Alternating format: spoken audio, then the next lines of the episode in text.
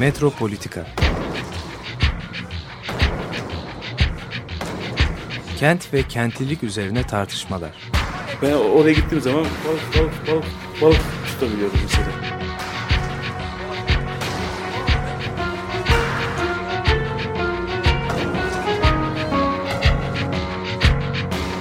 Hazırlayıp sunanlar Aysin Türkmen, Korhan Gümüş ve Murat Güvenç. Takusu yok yani. Kolay kolay boşaltamadılar. Yani elektrikçiler terk etmedi Perşembe Pazarı merkezinde. Merhabalar değerli Açık Radyo dinleyicileri. Ee, yılın ilk programında ben Korhan Gümüş Metropolitika programından size sesleniyorum. Ee, ilk programında e, sevgili tarihçi, araştırmacı Zafer Toprak e, programımızın konuğu. Hoş geldin Zafer. Hoş bulduk. Bu ilk programda seninle başlayalım dedik yeni yıla. Ee, ilginç bir konuyu konuşacağız bugün. Önce e, dinleyicilerimizin yeni yılını kutlayalım derim ben. Evet. Değil mi? Biz tabii son e, programda onlar bol kutlandığı için Evet. girişi böyle zaten bizim programın konusu yani Evet. bugünkü programın konusu biraz da böyle ferahlatıcı bir konu olacağı için bir Evet. tür kutlama mahiyetinde de sayılabilir. İstanbul'un yani şehrin aydınlatılması ve elektriğin gündelik hayata girişini konuşacağız değil mi bugün Tabii, tabii. programda? Yani aydınlatmanın değişik evrelerini ele alırız. Evet. İstanbul tabii e, e, odak noktamız olacaktır. Evet. Ama aydınlatma genellikle aydınlanma, aydınlatma aslında Evet, çok geniş bir konu. çok metaforik e, Evet, şey de şeyleri var. var tabii. Ama bi- bi- bizim yani kamu hayatı falan işte aydınlanma, aydınlatma falan bunları konuştuğumuz zaman yani sanki bazen hani yaşadığımız zamanın özellikleriyle dünyaya, tarihe baktığımız için e, za- zannediyoruz ki yani bu aydınlanma denen şey, aydınlatma, şehrin aydınlatılması, kamu hayatı, geceleri vesaire bu, bu şeyin e, sanki yani hep olduğunu değil mi düşünüyoruz böyle bir Tabii, tabii, şey tabii, gibi. tabii, tabii, tabii. Bu kavramın ortaya çıkışıyla aslında e, kamu hayatına e, girişiyle acaba teknolojik altyapının e, dönüşümü arasında bir ilişki olabilir mi? Tabii muhakkak. Şimdi geçmişe gittiğimizde tabii e, sırf bizim toplumumuz için söz konusu değil ama e, gece ile gündüz iki ayrı dünya. Yani gece e, aslında e, bunun üzerine ayrı tarih kitapları yazılıyor gece üzerine. E, çünkü gece e, insanların e, genellikle e, kapandıkları yani kendi evlerine kapandıkları bir e, zaman dilimi oluyor. O yüzden de mesela e, zamana bakıldığı vakit bizim ezani vakit dediğimiz vakit o ezani e, zaman ekseni işte e, güneşin batımı ve güneşin doğuşu arası çok daha farklı bir biçimde değerlendiriliyor. E, bir müddet sonra biz ancak 24 saate geçebiliyoruz. Yani zevali vakit dediğimiz, vakti zevali dediğimiz olay e, çok daha ileri tarihlerde 19. yüzyılla birlikte batıya açılımımızla birlikte biz e, 24 saate doğru geçme eğilimi içerisinde oluyoruz. O yüzden uzun bir süre iki saat birlikte yani bu iki zamanı birlikte gösteren saatler yan yana asılırdı. Mesela demiryolu istasyonlarında. Yani biz zamanla moderniteyi yakaladığımız oranda bu geceyi de yaşamımıza entegre ettik büyük ölçüde. Şimdi burada tabii önemli bir şey var. Modern zaman kavramı e, değişmeyen bir şey. Herkes için de aynı, bölgeye göre de pek değişmiyor değil mi? Ulus, Evet, evet, evet, ulusal evet, ölçekte evet, evet. aynı zaman dilimi kullanılıyor.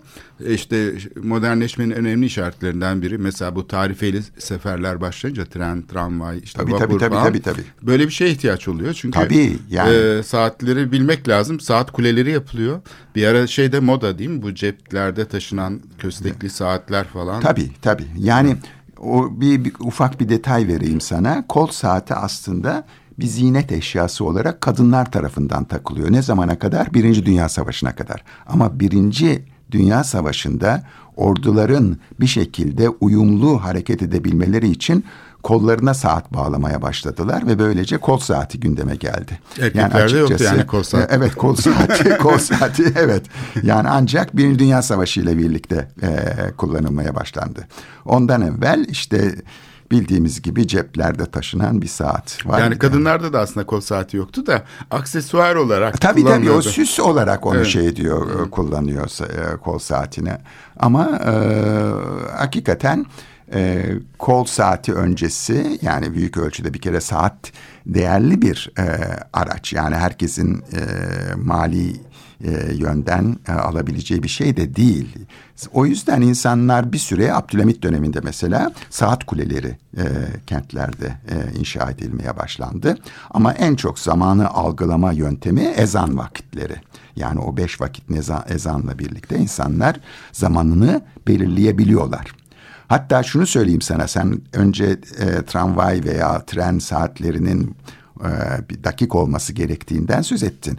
O bile yok başlangıçta. Yani mesela şirketi hayriye vapurları boğaza gider iken e, kaptan, geminin kaptanı e, işte geminin e, işte e, penceresinden veya kendi e, kaptan köşkünden dışarı bakıp bütün müşterilerin gelip gelmediğini görüp ondan sonra vapuru kaldırıyordu. E, dolmuş gibi biraz. evet yani öyle zamanı falan da yok yani akşam vakti kalkıyor. Peki Ee, öbür saati kim belirliyordu? Yani mesele şu. Şimdi tabii e, özellikle e, tren saatleri çok önemli.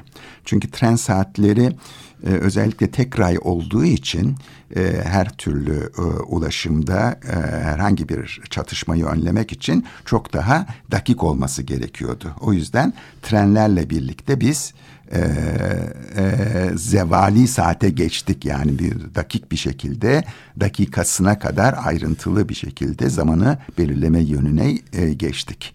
E, aynı şekilde ölçülerden de öyle. Ölçülerde Osmanlı ölçüleri bambaşka ama ne zaman ki biz 19. yüzyılda bir takım e, malları ithal etmeye başladık geniş miktarda e, veya ne bileyim mesela ilk kullandığımız e, ağırlık ölçüsü tondur yani batı anlamında kömür e, e, için onu kullanıyoruz tonilato olarak kullanıyoruz anlatabiliyor muyum? Yani zamanla e, batıdan kumaş geldiği vakit metrik sisteme geçtik yani arşınken yani kolla ölçer iken birdenbire e, metreyi kullanmaya başladık ama bütün bu geçiş süreleri yani üniter yapıya doğru geçiş 100 yıla yakın vakit aldı. Yani bizim ölçüler kanunumuz mesela 1930'dur 32'de falan ancak geçebildik şeye e, batı türü e, ölçülere, ağırlık ölçülerine, hacim ölçülerine, uzunluk ölçülerine.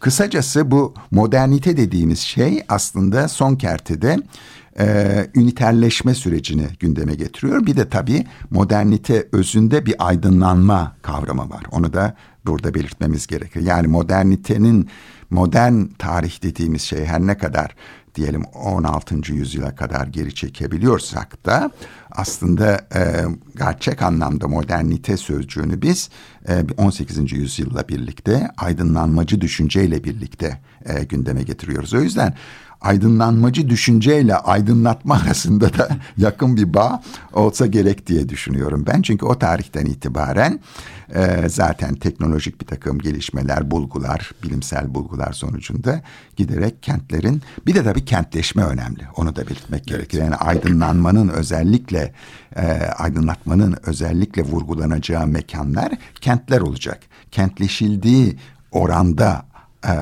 aydınlatma e, sorunu gündeme gelecek. Evet, yani şehirlerin nüfusunun 50 bin olduğu e, tarihlerde büyük şehirlerin e, yaklaşık bir e, katedrale çıkıp bütün şehrin sınırlarını görebiliyorsun. Tabii, yani tabii, tabii. O- Şehir o- yürünebilir bir mesafe. Tabii tabii tabii. Yani e, yani e, şöyle İstanbul ifade hariç edeyim. tabii, yani İstanbul. 19. yüzyılda 19. yüzyıla kadar en baba yiğit şehirlerin nüfusu 250-300 bin falan. Onun ötesine ki Londra'dan söz ediyorum sana. E, Paris ona yakın. E, şehirlerin nüfus alışı e, o 19. yüzyıldır. Endüstri devrimiyle Evet. diyebiliriz. New yani. York'u düşün mesela. Yer- New York'un nüfusu 19. yüzyılın başında 60 bin falan. Evet Londra'nın da aslında 16. yüzyılda nüfusu kasaba kadar neredeyse o kadar büyük bir nüfusu yok. Şimdi şöyle yani biz özellikle ben bu nüfus meselelerine epey e, e, merak saldım. E, Londra tabii e, önemli bir e, en büyük kentlerden biri. O yüzden 16. yüzyılda 150 bin falan civarında bir nüfusu var e, e, e, Londra'nın. Paris'in daha düşük. Yani Avrupa'nın en büyük kentleri bunlar. Ama Berlin filan hiç diye bir kent bile yok yani anlatabiliyor muyum? Yani Berlin e, en hızlı büyümeyi 19. yüzyılda e, gerçekleştirdi. 8, 8 kat filan arttı e, Berlin. Kısacası bu aydınlanma olayı da güvenlik sorununu beraberinde getirdi. Yani daha doğrusu aydınlatma aslında e, gece hayatının bir geceyi güvence altına almakla bağlantılı bir süreç olarak yaşandı. Evet. O zaman evet. şimdi biraz tarihe girelim istersen. Tabii, yani tabii. şehrin tarihinde şimdi ben tabii tersten başladık. Biraz e, aydınlanmadan başladık. Evet. O da e, tabii bir endüstriyel e, koşulların getirdiği bir kavram olarak da teknolojik değişimin yarattığı bir e, kavram da olabilir. Çünkü kamusal alanların aydınlatılması denen olay çok sınırlı. Yani e, Evet. modern zamanlardan önce. Bu e, bizim açık radyonun karşısında bir tane çeşme var. O çeşmenin üstünde bir hava gazı lambası asılı duruyordu yakın tarihe kadar. Belediyeye gösterdik onu. Onlar restore edeceğiz diye söktüler. Bir daha gelmedi. Herhalde taklidini üretmeye çalıştılar ama beceremediler. Şimdi şehrin birçok yerinde yani çok e, şey hani hava gazı lambası mesela önemli bir şey elektrik Tabii, tabii, tabii, e, tabii, tabii. dışında. Ama e, tabii bu evreleri anlatabiliriz. E, bu şeyin Ben sana istersen şimdi yani daha doğrusu o, İstanbul yani insanların İstanbul sekenesinin aydınlanmasında aslında dört ayrı evreden söz edebiliriz. Tamam ona girelim. Anladın? Fakat hani şunu söylemek istiyorum. Ee, bu sadece hava gazı ya da elektrik sonra değil. Hani basınçlı suyun gelmesi mesela. Bu da çok yeni bir şey. Tabii, yani tabii, su tabii, tabii. sisteminin çok radikal bir değişimi. Ondan sonra bu ulaşım, toplu taşıma kavramının tarifeli seferlerin gündeme gelmesi. Şimdi bütün bunlar yani şehirlerin sokaklarının planlanması, çöp falan bunların hepsi yani kamu hayatı dediğimiz olayın aslında bugün içinde bulunduğumuz kamu hayatını oluşturan çok temel şeyler, dinamikler. Evet. Biz bundan öncesiyle istersen değil mi böyle başlayarak Tabii. bir karşılaştırma yapabiliriz. Şimdi her şeyden evvel tabii bir önemli bir kırılma noktası bütün bu söylediğin hususlarda yani kamusal hizmetlerin yaygınlaşması başta olmak üzere e, tanzimatla birlikte gerçekleşiyor. Yani tabii tanzimat öncesi bu tür hizmetler verilmiyor muydu? Veriliyordu ama arkaik yöntemlerle Modern belediyecilik e, sistemine. Evet, ihtiyaç altın- duyulmayan bir evet, şekilde yani yapılıyordu. modern belediyecilik 6. daire dediğimiz bu Beyoğlu e, kesiminde e, gerçekleştirilen e, batıya özenilen tabii e, 6. daire zaten e, Paris'ten e, esinlenmiş bir Evet, sözcük. e, adı bile öyle ama Evet. özenilen de değil aslında ihtiyacın da başka türlü yönetilmesi tabii. mümkün değil. Yani bir Ama şey sistemi kurmanız gerekiyor. Şimdi şu var e, yalnız Koran. Şimdi bizim bu e, bu Kırım Savaşı çok önemli. Kırım Savaşı ile birlikte Türkiye, ya Osmanlı diyeyim, dünyaya açıldı bir ölçüde. Yani Kırım Savaşı ile birlikte mesela İstanbul yabancı gördü. Çünkü Kırım'a giden askerler öyle bilmem gemiye binip ya, Kırım'da inmiyorsun. Yani İstanbul'da inmek durumdasın. Orada bir takım kömür alman gerekiyor gemilere falan filan. O yüzden birçok yabancı yabancıyı İstanbullu Kırım Savaşı'nda büyük ölçü. Tabii daha önce seyyah yok mu? Var. Var, ama, evet, ama kitlesel yok. Yani asker gelmedi. Evet, evet askerleri görüyor ve mesela Osmanlı günde iki öğün yemek yerken o askerleri gördükten sonra üç öğün yemeye başlıyor. falan. Böyle Askerler daha bereketli bir imkana muyum? sahiplermiş. Evet yani böyle bir takım değişiklikler oluyor. Ee, şimdi e, bütün bu Türkiye'deki bu modern yaşam biçiminin 6. daire dahil, belediyelik hizmetleri dahil hepsi 50'li yıllardan itibarendir. 1850'li yıllardan Sağlık itibaren. hizmetleri de önemli Tabii, bunun tabii. için. Yani bütün onlar e, ne bileyim e, banka kuruluşundan tut da bir müddet sonra borsa kuruluşuna kadar anlatabiliyor muyum? Dış borçlarımız kadar anlatabiliyor muyum? 54'tür ilk bu da dış borcumuz Kırım Savaşı nedeniyle büyük ölçüde 50'li yıllarda gündeme gelmiştir. O yüzden 50'li yıllarla birlikte İstanbul'a bir tür yabancı e, sekenesinin, yabancı insanların da yerleştikleri bir mekan olmaya başlıyor büyük ölçüde. Yani eskiden Levantenlerimiz var ama şimdi yeni Levantenler oluşmaya başlamış durumda.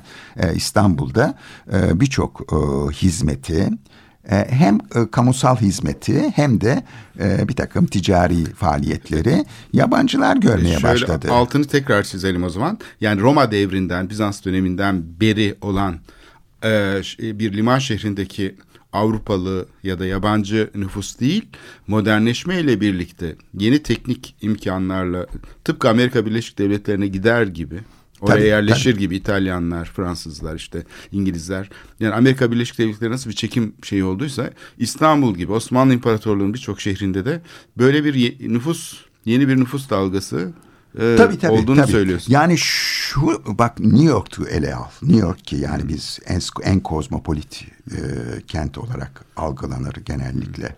Şimdi demin rakam verdim 60 bin dedim nüfusu 19. yüzyılın başında. İstanbul'un nüfusu o sıralarda 300-350 bin filan.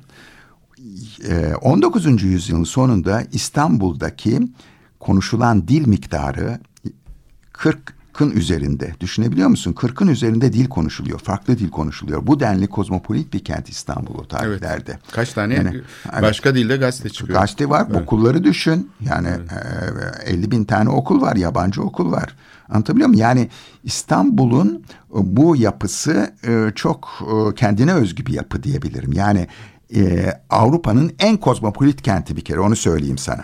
Ve rahatlıkla tabii e, ne kadar e, New York'la boy ölçüşür e, bilemiyorum ama e, New York'ta da e, bu 40'ın üzerinde bir dil konuşulduğunu sanmıyorum o tarihlerde. Hani Avrupa'da hiç ama hani tabii, tabii. Avrupa yani şimdi bugün bakıyoruz hani Avrupa Birliği işte Amsterdam bununla övünüyor falan. Ee, Paris'te işte epey bir şey var. Ee, Afrikalı nüfus var, şu var, bu var ama İstanbul zaten e, başlangıcından beri yani hem geleneksel imparatorluk şehri olarak kozmopolit hem de ayrıca modernleşme döneminde e, başka tür bir vatandaşlık kavramının yani modern koşullar, koşullardaki bir vatandaşlık kavramı sergilendiği bir yer. Yani bir ulus devlete dönüşme hayali yok aslında. Tabii tabii imparatorlukların zaten yok öyle bir hayali. Evet. Biz bu, Ee, bugünden bakınca tabii, E, tabii, tabii. Osmanlı İmparatorluğu'nu da bir ulus devlet gibi algılıyoruz, çoğu Algılıyoruz. zaman. Evet, evet, evet. Ve bir evet, takım evet, şeyleri de evet, ona tabii, göre tabii, tabii, atfediyoruz. tabii. Ama şu var, şunu da gözden uzak tutmamak gerekir. Ee, tanzimattan itibaren üniterleşme doğrultusunda yani demin ölçüleri örnek getirdik. Ee, parayı mesela üniter para vatandaşlığı sistemi. eşitlemek Ha, mesela. Yani önemli o, o tür bir takım tabii yani Eşit vatandaşlık. cemaattan Evet. cemaattan cemiyete yani Tönnies'in tezleri doğrultusunda cemaat anlayışından e, cemiyete doğru geçiş süreci yaşanıyor ki o da tabii birçok etnisite sorununu beraberinde getiriyor. Yani insanlar etnik kimliklerinden arınmak istemeyebiliyorlar. O yüzden bir, bir takım şey isyanlar çıkıyor, bir takım E tabii ama o kimliklerin zaten e, inşası kendi başına modern bir süreç. Yani evet. Rum kimliğinin ya da Yunan Tabii, kimliğinin, tabii, onlar Ermeni tabii, kimliğinin tabii. inşa süreci de aslında Tabii kendi ulus devlet projelerine kendi- tabii çok kendi- benzediği kendi- için kendi alfabe- ulus- kendi- alfabesi, edebiyatı falan. Tabii, tabii, kendi ulus projelerini Sultan bunları kendi şey altına alıyor. Yani Tabii. bunları demet halinde birbirine saran bir e, şey İşte sistemi. Osmanlılık adı altında onu yapmaya Evet. çalışıyor ama ne kadar başarılı oluyor o E, ayrı bu. Avrupa Birliği'nin ya da Evet, işte evet. şeyi Tabii tabii onların ilk Amerika örnekleri olabilir. Yani ondan önce tabii tabii. Siyasal tabii. bir proje Yani bu. tabii, Modern tabii, bir tabii. proje yani. Yani e, ne Geleneksel bileyim, bir proje değil. e, şeye baktığım vakit e, o, o 1877'de Osmanlı Meclisi'ne baktığım vakit bunu net bir şekilde görüyorsun. Yani bu denli o denli farklı unsurları bir araya getirmiş başka bir meclis bulamazsın dünyada. Anlatabiliyor muyum? Yemen'inden tut bilmem nereye kadar temsilcisi var. Müthiş. Tek bilmesleri gereken ki ne kadar biliyorlar onu e, da e, kestiremeyiz aslında. Lisanı Türkiye'yi bilmeleri gerekiyor o meclise girmeleri için. Çünkü müthiş bir şey. Yani sahiden Osmanlı yurttaşlığı fikri Evet. o tarihteki herhalde olabilecek en e, ilginç yani politik tasarım denebilir. Tabii, tabii, tabii, bir tek tabii. zaafı var. Kendi içinde yani toplulukların, cemiyetlerin kendi içindeki şeyi e, seçkincileştirme şeyini e, sorgulayamıyor. Yani sol bir hareket olmasına rağmen her bir cemiyetin kendi içinde şeyler var tabii. Sorgulayan işte bu şey fakat hep elitleriyle temsil edilen o yüzden de filantropik mekanizmaların hayırseverlik içine sıkışan bir kamu hayatına e, sahip oluyor bütün cemiyetler. Tabii tabii tabii. Tabii Osmanlı'nın şu, şu dez- dezavantajı var onu belirteyim. Evet. Bir kere bu e, çok farklı din unsurlarının bir arada olması devamlı dış müdahaleyi gündeme getiriyor. Yani o ikincisi de Avrupa ile iç içesin. Yani Japonya değilsin. Yani bir ta bilmem uzak doğuda bir ada di kent ada di ülkesi değilsin. O yüzden devamlı bir müdahale var sana. Anlatabiliyor muyum? Yani Türkiye'nin tarihinin 19. yüzyıldan itibaren baktığımızda işte kapitülasyonlardı, şunlardı, bunlardı. Devamlı bir yabancı müdahale söz konusu oluyor. Ve bu tabii o senin bütün Osmanlılık projelerini de büyük ölçüde dumura uğratıyor. Yani bir şekilde gerçekleştirememene e, neden oluyor. Peki bu şeye şimdi kamu hayatının e, modernleşmesinden söz ettik. Ondan önceki şeye istersen dokunalım. Mesela bu yağlarla aydınlatmak işte yani bu da çok kısmi tabii. İşte çıra mesela Romalılar hep filmlerde de görüyoruz değil mi? Böyle içinde şey olan reçineli ağaçlardan meşale yaparlar. Evet, evet. O da tabii yürüyüş sadece sırasında askeri amaçla Tabii, kullanılan bir aydınlatma şeklidir. tabii, yani tabii, tabii. şehrin içinde gece yarısı bir askeri grup ya da nedir ona işte şey yürür rap rap rap ellerinde meşaleler vardır falan. Hani böyle düzenli bir aydınlatma pek yoktur. Ya, yani Şehir- kamusal hizmet olarak öyle bir aydınlatma e, ancak Tanzimat yıllarında başlayacak. Ondan önce yok. Fener olayı var. Kandiller var, şeyler var. Yani sokağa Törensel. çıkarken yani sokağa çıkmak da büyük bir risk. Hatta e, fenersiz çıktığım vakit basbaya e, diyelim külhana atıyorlar seni yani basbaya. Tabii o gizlice E, çıktığın evet, anlamına evet, geliyor. Yani evet, evet. aslında o taşınabilir fener de bir izne tabi. Bir taşınabilir. Tabii herkesin taşıyabileceği bir şey değil. O yüzden yani geceliğin gece hayatı diye bir olay yok zaten. Yani olsa olsa e, Ramazan'daki e, bir işte direkler arasında falan benzer bir etkinlikten söz edebiliriz ama e, riskli bir olay. e, Şimdi o zaman çıkmak. evlerde kullanılan ne? Henüz petrol yok. Kullanılan şey yaz zeytinyağı yani şey Tabii, için. nebati e, yağlar ya nebati- da hayvani yağ. Hayvani yağ işte mum yapılıyor içine Tabii, ba- tabii. bal mumu da Tabii, konarak tabii. falan O ama bal mumu falan aslında zenginlerin ha, kullandığı çok pahalı. bir şey. Tabii, Şeye tabii. bakınca fiyatlarına yani etin iki misli falan Tabii tabii bal mumu. Öbür taraf tabii daha çok e, nebati yağ kullanıyor büyük ölçüde. Zeytinyağı hatta e, sade yağ kullanıyor yani hayvan yağı kullanıyor filan. Bunlarla e, ya- aydınlatmayı Şimdi bu toprak kandiller şeyler e, yağ kandili mi diyelim onlara böyle Evet. küçük şey- şeye benzer hani e, biraz e, demlik gibi Tabii, bir ucu tabii, vardır tabii, tabii, gagası vardır. Bunlardan biz şeyde çok bulurduk. Kalamış'ta Lodos sonrası batıklar oluyor ya Evet, tabii, Marmara'da ya da işte sahile yakın yerlerde. Onlar demek ki o batıklarda o seramikten üretilmiş kandil şeyleri bir yerden top yapılıyor. İşte Evet. gemiye bindiriliyor. İstanbul'a getirilirken gemi batıyor. Onlar sahile vururdu mesela. Ta Bizans döneminden, Tabii, Osmanlı tabii, tabii, döneminden tabii. Falan ka- evde içeride bu kullanılmış. Evet. Petrol çok sonra tabii. e, Şimdi 50'den sonra 1850'den sonra Pensilvanya'da e, gündeme geliyor ama o yani onunla birlikte gaz yağına geçiliyor. Gaz yağı çok önemli bir e, bulgu diyelim. E, gaz yağı çok daha ışığı da parlak olan bir şey. Evet, birkaç kat kuvvetli Evet, şu hele bir de evet. lüks lambası Evet, icat evet. edildikten sonra O yüzden Türkiye'nin e, gaz yağı ithalatı çok önemli. Yani 19. yüzyılın ortalarından itibaren. Rusya'dan da Romanya'dan, da Romanya'dan, geliyor. Rusya'dan geliyor. Hatta Batum gazı derler. Yani Batum'dan geldiği için Rusya'dan gelen gazı kaliteli gazdır o genellikle. Ama Amerika'dan da yani o zamanın gazı tenekeler içerisinde Hayır, geliyor. büyük bidonlar var değil mi? Şu hani Şimdi- silindir şeklinde olan. Şimdi on, on, şimdi ondan yani bizde mesela uzun yıllar bir ölçü birimi gaz tenekesidir. 20 kiloluk olan şu dikdörtgen. E- evet, onlar onlar o kadar yaygındır ki bugün bile hala Anadolu'da bir teneke buğday dersin. Pirinç O, falan, o, evet. o tenekelerin içerisinde gaz yağı tenekeleridir. Eski gaz yağı Ölçü tenekeleridir. birimi o, yani. Ölçü birimi olarak kullanılmıştır. Su yani bu denli- de kullanılır. Evet çünkü e, şimdiki gibi e, yani daha doğrusu e, tenekeyle satın alıyorsun gazı büyük ölçüde ve Türkiye'nin e, dediğin gibi ama Amerika'dan da gaz geliyor, Romanya'dan geliyor, Rusya'dan geliyor. Anlatabiliyor muyum? Yani gaz e, yağı e, aslında o kandilin yerini ya da e, fenerin yerini aldı. Ne zamana kadar? E, hava gazına kadar. Hatta yani tüp- kömürden kömürden Evet, e, tüp gaza kadar da diyebiliriz. Çünkü hava gazı çok e, şey olmadığı için yani İstanbul'un her bölgesinde çok da iyi dağıtılmadığı için bakkallarda e, bu gaz yağı e, büyük o Amerika'dan gelen büyük varillerle yuvarlak. evet. Onların içinde işte musluk takılıyordu onlara. Tabii, Onlar da böyle litreyle hatta Tabii, tabii, bakkallardan tabii. böyle O pirinç alırken böyle. bakkal eğer eliyle e, gaz dağıtmışsa bir şey tabii, önce tabii, tabii, e, koku bulaştığı için annem falan kızardı hani böyle bir Tabii, şey tabii. oldu. Zaten o zamanlar benim çocukluğumda da öyle pompalı e, gaz ocakları vardı. Evet, o büyük bir yenilik aslında. O, o, o Gaz yüzden ocağı. devamlı bakkaldan gaz yağı aldığım çok olmuştur. E, Gaz Yani- sobaları vardı. Tabii onlar vardı. Gaz sobaları bir müddet sonra gündeme geldi. Yani gazı çok yaygın bir şekilde kullandık. Çok yakın zamana kadar kullandık biz. Anlatabiliyor muyum? Ama tabii aydınlatmada aslında bir süre sonra hava gazına geçildi.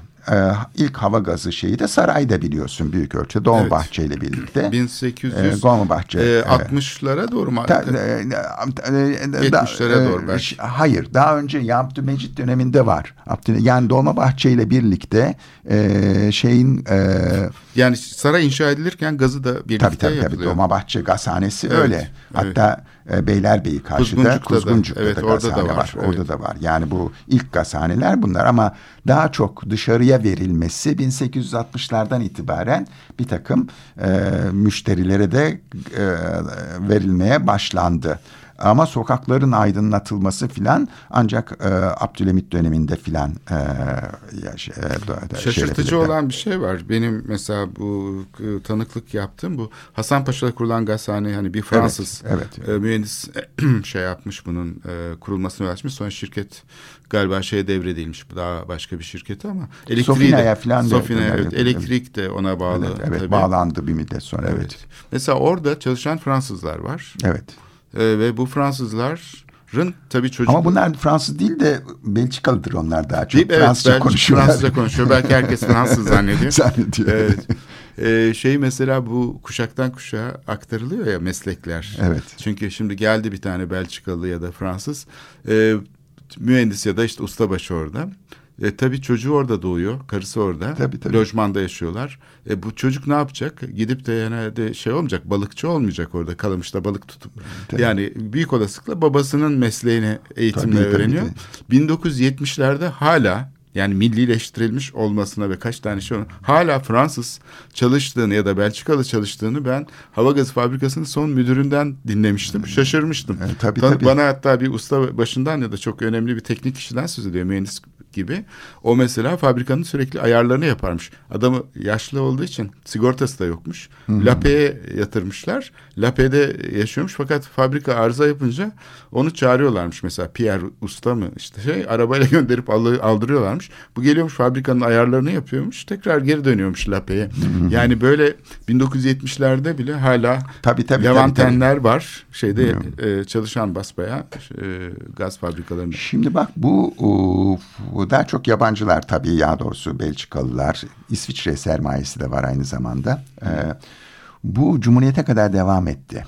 Hatta büyük buhrana kadar devam etti. Millileştirilme 30 kaçtı? 36'lar Şimdi ama işte bir 30'lu yıllarda millileştirildi. Çünkü bunların birçoğu o, ekonomik yönden zor duruma düştü. Bu E, şehrin hükümler. nüfusu da bir kere düştü. Tabii, yani tabii. şimdi beklenmeyen bir şey aslında İstanbul'un bu şey yapısının ekonomik yapısındaki bu kırılmaydı. Tabii, tabii, tabii, Ulus tabii, devletin tabii. kurulmasıyla birlikte tabii, onlar çünkü gelişen bir refah öngörüyorlardı. E, şeyin mesela ilk hava gazı fabrikası kurulduğu zaman hani 2000 aboneyle falan Tabii, başlıyor. tabii, tabii, tabii, Elektrik de çok sonra başlıyor. Şimdi Korhan İstanbul'un nüfusu yani çok ilginçtir İstanbul'un nüfus öyküsü. İstanbul 1912'de nüfusu 1 milyon civarındayken 10 yıl sonra veyahut 12 yıl sonra yarım milyona düştü nüfus. Yani yarı yarıya gidiyor. Ve bütün bu o, e, tramvay şirketleri, e, yabancı sermayenin hakim olduğu ulaşım sektöründeki e, şirketler bir noktada iflas eder duruma geldiler. Yolcu taşıyamaz duruma geldiler. Evet, o yapmış oldukları imtiyaz sözleşmesi bütün tamamen elimizde, aleyhlerine elimizde, döndü. elimizde bir takım tramvay bilet satışları ne kadar bilet satılıyor yıl be yıl Şehremaneti mecmuasında bütün bunlar yer alıyor. Biliyoruz, görüyoruz yani büyük bir düşüş var. O yüzden elden çıkartmak zorunda kalıyorlar. Aynı şekilde bu hava gazı şirketleri filan da 1950'lere geldiği vakit pardon 1930'lara geldiği vakit ki aynı zamanda bunlar kısmen elektrik imtiyazını da almışlardı. Devretmek zorunda kalacaklar. Yaptıkları anlaşmalar 1990'lı yıllara uzanıyor. Evet, İmtiyaz tabii, tabii, sözleşmesi. tabii, Çünkü tabii, çok e, nüfus dediğin gibi e, savaş öncesi, bir dünya savaşı öncesi İstanbul nüfusunda muazzam bir gelişme olduğu için e, şey de büyüyor. Metropoliten hat bile çiziliyor o tarihte. Yani metronun gecikmesi bizde Evet. büyük ölçüde bu nüfusun düşmesiyle düşüşüyle alakalı. çok Çünkü eldeki bağlantılı. imkanları kullanarak şehir Tabii, tabii. 1980'lere kadar 70'lere kadar geldi idare tabii, ediyor. geldi Evet. tabii tabii geldi Evet şimdi bir nefes alalım istersen. Bu Tabii. şey e, şehir hayatı çok e, şeyle teknolojiyle çok alakalı bir gelişme gösteriyor. Biz de şey çalalım istersen. The Moody Blues'tan Night in the White Satin isimli parçayı. Bu çok güzel. Hadi.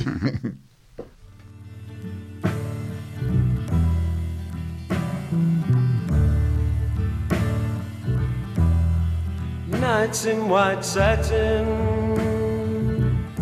never reaching the end. Letters I've written, never meaning to send. Beauty I'd always missed with these eyes before just what the truth is. I can't say anymore, cause I love you. Yes,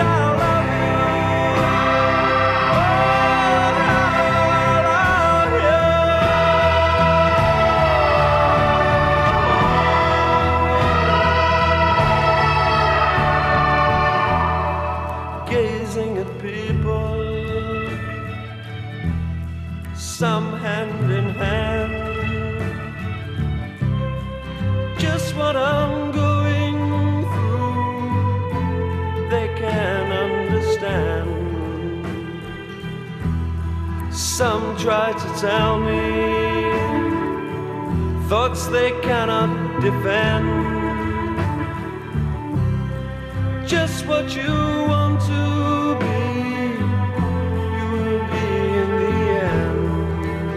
and I love you.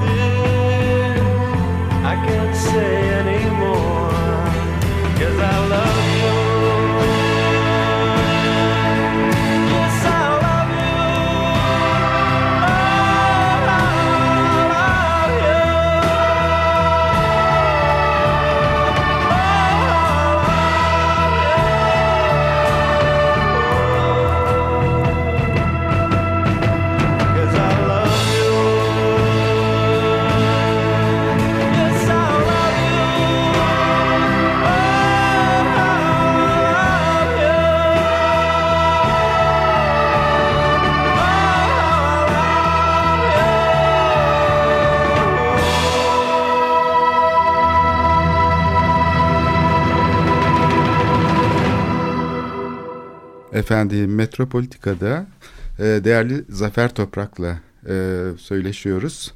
İstanbul'un aydınlanması ve elektriğin gündelik hayata girişi üzerine e, sevgili Zafer Toprak e, bize e, şeyi anlatıyor. Şehrin yaşamış olduğu dönüşümü. Bu çok önemli. Tanzimat sonrasındaki şehrin yaşadığı e, dönüşümler kamu hayatında önemli değişiklikler oluyor. Aynı zamanda bu endüstri devriminin yarattığı değişiklikler e, şehrin kamu hayatını şekillendiriyor. İstanbul tabii böyle periferideki küçük bir şehir değil. Bayağı Avrupa'nın hani önemli şehirlerinden biri olduğu için de hani çok önemli bir ticaret merkezi, çok önemli bir finans merkezi. Aynı zamanda e, sosyal olarak politik anlamda da önemli bir merkez olduğu için e, tabii buradaki altyapının şey olması lazım aslında yeniliklerle özellikle kamu hayatının e, şey şekillenmesine yol açıyor. Bu çok ciddi bir baskı oluşturuyor aslında bu yenilikleri takip etmek. Saray da tabii burada öncülük ediyor. İşte hava gazı fabrikalarının kurulması falan ama elektrikte biraz geç kalınıyor. Ee, daha önce işte modernleşme öncesinde şeyle yağ işte hayvan yağları kullanılırken bal mumu kullanılırken e, ev içi aydınlatmalarda da sonra petrol geliyor. Petrol düzenli olarak e, şehirde satılmaya başlanıyor gaz yağı. Ama hava gazı fabrikalarının kurulmasıyla da sokaklar aydınlatılıyor. İşte böyle 8 bin tane falan hava gazı lambası şehrin çeşitli yerlerine konuyor ve ilk defa sokaklar düzenli olarak belli sokaklar o da hepsi değil belki ama e, işte nereler bunlar? Beyoğlu, Boğaz'da işte Üsküdar'da e, şeyde var. Adalara ne zaman geliyor? Adalar çok geç. Yani adalar geç. Yani Hava gazı var mı adalarda? Adalarda hava gazı e, ben adalıyım. Yoktu. Yok değil mi? Hava gazı adaya hiç uğramadı o zaman. yani ki sevk edemezsin ya bir kere. Boruyla. Yani, yani- Ama elektrik ne zaman 30'lardan çok sonra mı geliyor elektrik? de? elektrik elektrik nispeten e, elektrik e, hattı çekmek daha e, ş- e, Kolay, değil mi? kolay. Boğazı geçiyor bir kere. İlk önce elektrik. tabii, tabii, tabii. Silahtar Ağa'da bir- kurulan Evet, fabrikadan bir- söz edelim evet, istersen. Evet, evet, evet. Bu Şimdi- fabrika 1913'leri falan buluyor yani çok tabii geç. tabii o- 14'te faaliyete geçiyor. Yani daha doğrusu silahtara e, kurul e, aslında 1910'da imtiyaz alıyorlar. Fakat işte Ee, gecikme hani 13'te faaliyete geçecek fakat sel baskını oluyor. Zemin meselesi Tabii, falan bir zemin de, bir de bir de bu- bu- şey var Balkan Bataklı. Harbi var. Balkan Evet. Harbi yani o nedenle. Kömür sıkıntısı Ama var. asıl yani e, elektriğin a- acil kullanım alanı aslında tramvaylar. Evet. Şimdi Ondan. nedenini de söyleyeyim sana. Şimdi biz 10 yılı aşkın bir savaş yaşadık. Yani Balkan 1900 savaşlarıyla. Balkan Harbi, Cihan Evet. Harbi, Milli Libya Mücadele, Savaşı. bütün bunları ele aldığım vakit 10 yılı aşkın bir savaş. Şimdi bu süre içerisinde e, bugünkü e, Türkiye sınırları e, dahilinde nüfus üçte birini yitirdi. Yani 20 civarında milyondan 12 milyona kadar düştü. Bunun içerisinde tehcir var, mübadele var. E, yani önemli bir Müslüman nüfus Daralması çeviriyor. da var mı coğrafi olarak şeyin Ha- hayır, daralması? o- hayır, bugünkü, Bugünkü sınırlar sınırlar diyorsun. Onu Ha, söylüyorum. ha, yani anladım. üçte bir, üçte bir yitiriyorsun. Muazzam bir kayıp bu.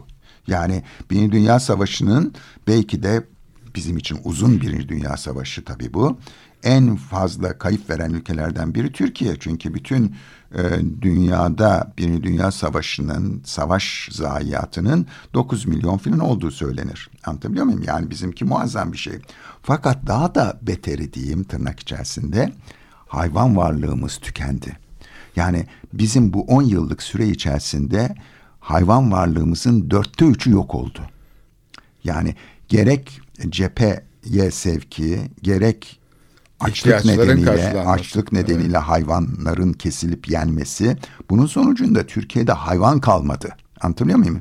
Bunun başlangıcı da Balkan Harpleridir. Balkan Harbi ile birlikte biz bütün tramvayları çeken hayvanları seferber ettik. Cepheye götürdük. Anlatabiliyor muyum? O yüzden tramvaylar durdu kaldı. Onun üzerine bir an önce tramvaylara elektrik verilmesi söz konusu oldu.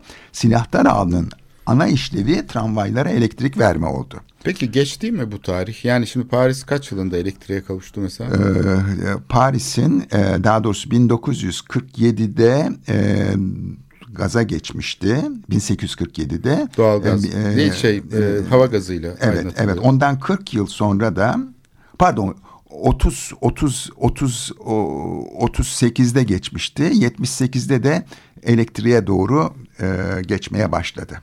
Anlatabiliyor muyum? Evet. Bu Fransız devriminin 100. yılındaki yapılan... Evet o zaman Sayın- tabii Paris özellikle aydınlatıldı. Bildiğiniz Kulesi'nin gibi. aydınlatıldığını söylemiştin. Tabii tabii Evet. tabii bütün bu o, yani elektrik aslında bir gösteri unsuru oldu. E, 100. yılda e, Fransız devriminin 100. yılında. Yani bir şekilde zaten 100 yıl sonra hatırladılar Fransızlarda öyle bir devrim olduğunu o vesileyle gündeme geldi. Kısa, kısacası bizde ama şunu söyleyeyim bir makro çizim makro olarak bir birkaç şey söylemek istiyorum. Ee, Türkiye'ye gerçekten elektrik geç geldi ve elektriği yeterince önemsemedik gibi geliyor bana. Daha doğrusu kentleşmeyle çok yakından bağlantılı olduğu için bizim olsa olsa büyük kent dediğimiz yer İstanbul'du. E, bir noktada da belki de İzmir diyeceksin. Anlatabiliyor muyum? Ee, Ankara tamamen bir kasaba, 20 bin kişilik bir kasaba. Şimdi e, ben hep Sovyet Rusya'daki gelişmelerle karşılaştırırım. Yani Türkiye'deki gelişmeleri. Mesela Sovyetler Birliği'nin modernite projelerinde elektriğin çok önemli bir yolu var. Ve bütün 1920'lerin başından itibaren Goelro denilen plan sayesinde barajları inşa ettiler ve elektrik ürettiler ve fabrikalara geçtiler. Yani Rusya'nın erken dönemde sanayileşmesinde elektriğin çok önemli bir rolü oldu. Bizde ise biz sanayileşmeyi bekledik elektriği daha yaygın bir hale getirmek için. Yani ancak 50'li yıllarda biz akıl etmeye başladık. İşte barajları kurmaya başladık. Demirel biliyorsun barajlar kralı olarak gündeme geldi. Hakikaten 50'lere kadar biz elektriğin önemine vakıf değildik. Keban açıkçası. Barajı ile Ambarlı'da kurulan yeni santral Evet, evet. e, birbirine iki tane önemli merkez Tabii oluyor. onlar yani iki tane en büyük şey oldu anlatabiliyor muyum? Yani daha doğrusu onlar sayesinde büyük ölçüde e, Türkiye elektrik gördü diyeyim. Yani o denli e, geç gündeme geldi. Yani İstanbul bağlamında baktığımız vakit ise e, İETT'nin kuruluşu 1939 filan yani tabii o kadar. Ondan geç. önceki şirket bu Sofina şirketi mi almış oluyor bütün Evet, hepsi? Sofina Hem alıyor de- ama o Sofina 1930'lu yıllarda devretmek zorunda kalıyor. Yani İstanbul Elektrik İdaresi diye bir Peki şey var. Ameli yani. Elektrik diye bir şey var. Bir de dergisi var. Hatta Evet, derginin evet, evet, evet, sayılarına baktım. Ama o bildiğim- Fransızca teşvik etmeye çalışıyor Ama o, o. Kadıköy tarafında diye biliyorum. Ha Kadıköy'de. Evet, evet Kadıköy Evet, tarafında. Hatta bir binası var Kadıköy'de Evet, tam Kadıköy merkezde. tarafında bir şirket o. tanıtım şeyi Evet. var. Yani bölge bölge zaten İstanbul'un elektriği değişik şirketlerin e, e, ama Sof- e, onu galiba daha sonra bir Aralık yani 30'ların başında Sofina onu e, devralıyor. Devralıyor evet. evet. Ama bu Evet. ilginç bir şey çünkü bir taraftan e, elektrik üretiminde bildiğimiz e, türbinlere işte yeni ekler yapılıyor falan hani arttırma gidiliyor yani yeni Evet, evet. e, şeyler fakat bir taraftan da elektrik tüketimi aslında şehirde çok az.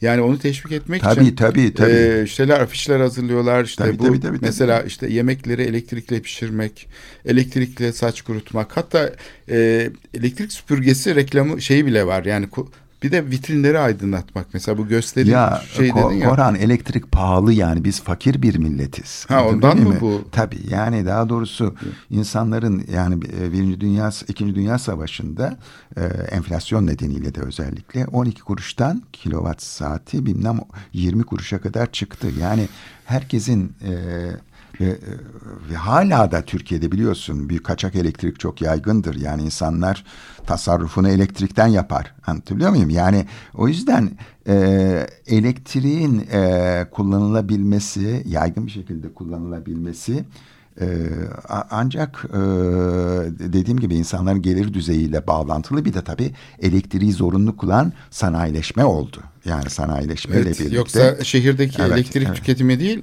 yani hanelerin Hale içinde bugün de Türkiye'de İstanbul'da bile yani ne kadar kullanılıyor. sanayi kullanıyor yani büyük ölçüde elektriği anlatabiliyor muyum? Yani bizlerden çok yani kişisel.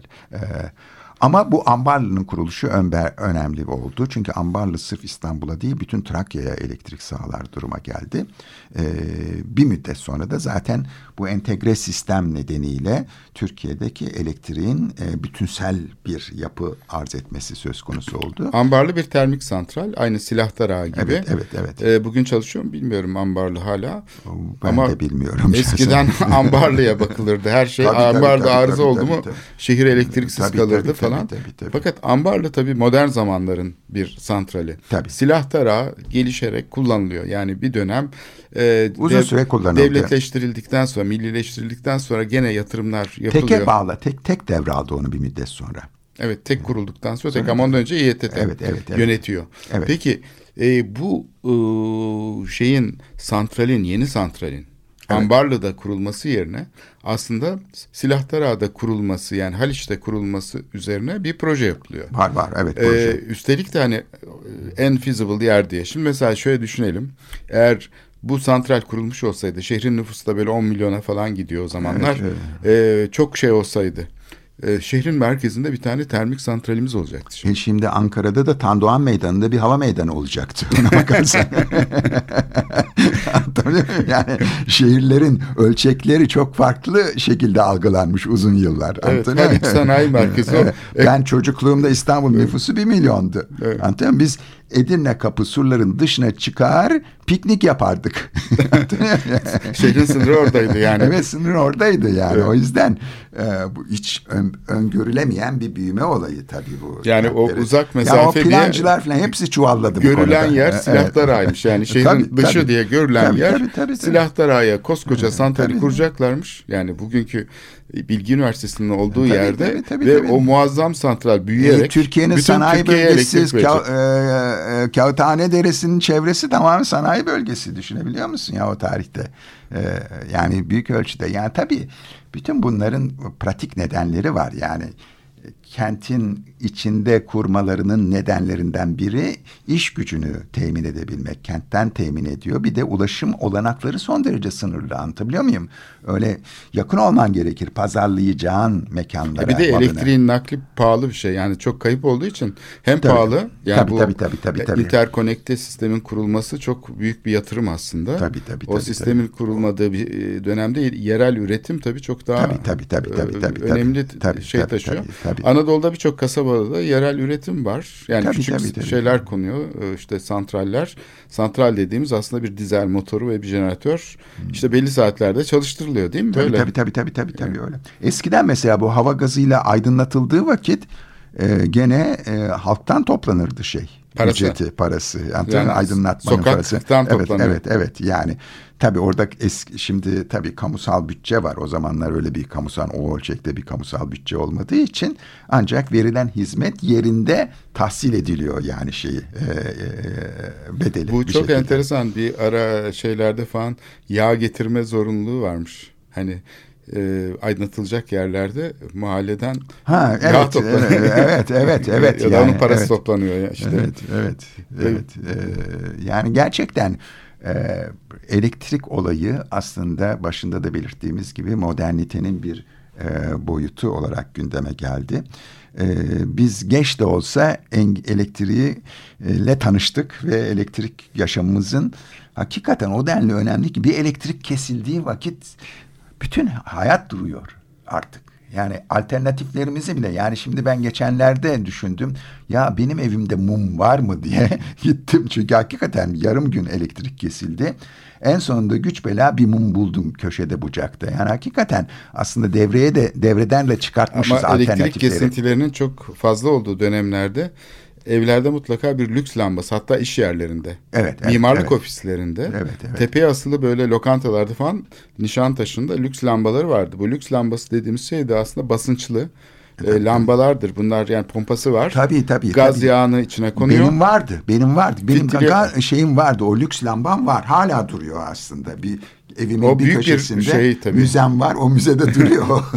Eski balıkçıların Çünkü kullandığı. aşağı yukarı normal elektrik ampulü kadar kuvvetli ışığı olan Tabii, balıkçılar tabii. da onu kullanır denizde Tabii, tabii, tabii, işte tabii, lüfer tabii. falan. Tabii. Ee, bu çok yani modern zamanlarda da o alternatif enerji kaynakları da devam etmiş. Çünkü Tabii, İstanbul'da tabii, tabii, düzenli tabii. bir şey Yani olmadığı benim için. yaşamımda yani en az 30-40 yıl gaz olayı var. Yani gaz şimdi kul almıyorum eve gaz ama yani büyüdüğüm mekanlarda gaz yağı sürekli temel ihtiyaç maddelerinden biriydi. Bir de e, piknik tipi e, şey gaz tüpleri de eski Türk filmlerine bakarsan hep kahvelerde falan tavanda asılı durur. Tabii Onların oradan tabii, üzerinde ondan, de tabii o da aydınlatma. fitilli lamba vardır. Tabii tabii tabii o da o, o, da e, aydınlatma Yani için gündelik kullanıldı. hayatın vazgeçilmez bir şeyi. O tüp piknik tüpleri en çok aydınlatma içinde satılıyordu. Tabii, tabii, tabii, tabii, Onlar e, şehrin Çok e, elektrik bir şey. Yani ben- kesildiğinde kullanıldığı Ee, Bak şeyler. benim apartmanımda e, doğal gaz var. E, apartman doğal gazla e, ısıtılıyor ama ben e, e, hala e, tüp gaz kullanıyorum mesela o fırını, fırınımı e, şey etmek için. Doğal gaz almadım. Çünkü ihtiyacım o kadar fazla kullanmıyorum. Isınmada yani. doğalgaz kullanmıyor musun? Evet apartman öyle. Ha, ısınma. bir merkezi ısıtma. Merkezi sistem var ama daireme birçok yani benim dairemin kapısına kadar doğalgaz geldi. Ama o Yani- zaman gerek kalmıyor. Isınmada kullanmıyorsan tabii alternatif e, yemek pişirmek evet, için başka evet. şeyler Yani var. mesela e, şohbenim de elektrikli. Yani şey kullanmıyorum. E, doğal e, Evet. e, Asıl gaz. mesele ısıtma tabii doğal tabii gazla. tabii odur odur odur yani büyük ölçüde. Şimdi Yani. bu tabii e, şeyin sonuna geldik programın. E, bu hava gazının tabii riskli olduğu bir durum da var. Çünkü hava gazı kesilince açık kalabiliyor musluklar ve zehirliyor insanları. Öyle Tabii çok tabii öyle bir monoksit, risk faktörü var. Yani ikide bir şey diyor canım ikide bir e, bu mekanların e, e, patladığını falan görüyoruz yani. E, bu hava gazı döneminde de tabii çok böyle şey dışında intihar vakaları dışında bir de kazalar oluyordu. Tabii, tabii. Gaz kesilmeleri yüzünden. İşte ona bir koku falan veriyorlar galiba e, gaza. O yüzden e, Doğal gazda var bu fakat hava gazının da kokusu işte var mıydı? Var bilmiyorum yani. E, evet. e, kendi kokusu vardı büyük ihtimalle ve ama Va- vardı vardı. Kokusu vardı. Yani ben e, e, hava gazı eski hava gazının kokusunu hatırlıyorum. Evet, vardı. bugün konuşa konuşa ancak gaza birazcık döndük elektriği de az çok ama Evet, galiba başka bir programda tekrar bu konuyu Evet, konuşmamız yani- gerekecek. Evet. Ee, çok şey bir konu yani şehrin Yo- yo, Şehrin modernleşmesinde her yönünü konuştuk bir Evet. ölçüde. Yani o nüfus açıdan. yapısına gittik, ulaşıma gittik, e, kamu hizmetlerine e, şey yaptık. Çok teşekkür ediyoruz programa Ben katkıların teşekkür ederim. nedeniyle. Yani beni e, Yılın ilk programına e, şehrin aydınlatılmasıyla başlamış olduk. Evet. Devam ederiz umuyorum. İçin. Yarınımız aydınlık olsun. diyelim. Başka anlamlar çıkarmayalım. Ee, tekrar görüşmek üzere. Hoşçakalın. tabii tabii.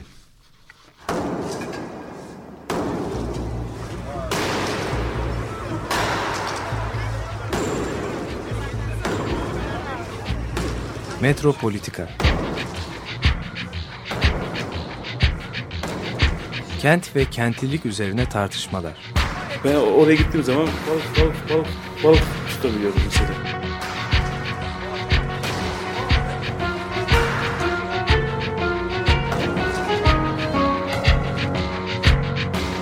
Hazırlayıp sunanlar Aysin Türkmen, Korhan Gümüş ve Murat Güvenç.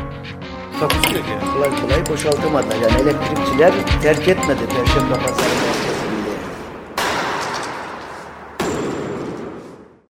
Açık Radyo program destekçisi olun. Bir veya daha fazla programa destek olmak için 212 alan koduyla 343 41 41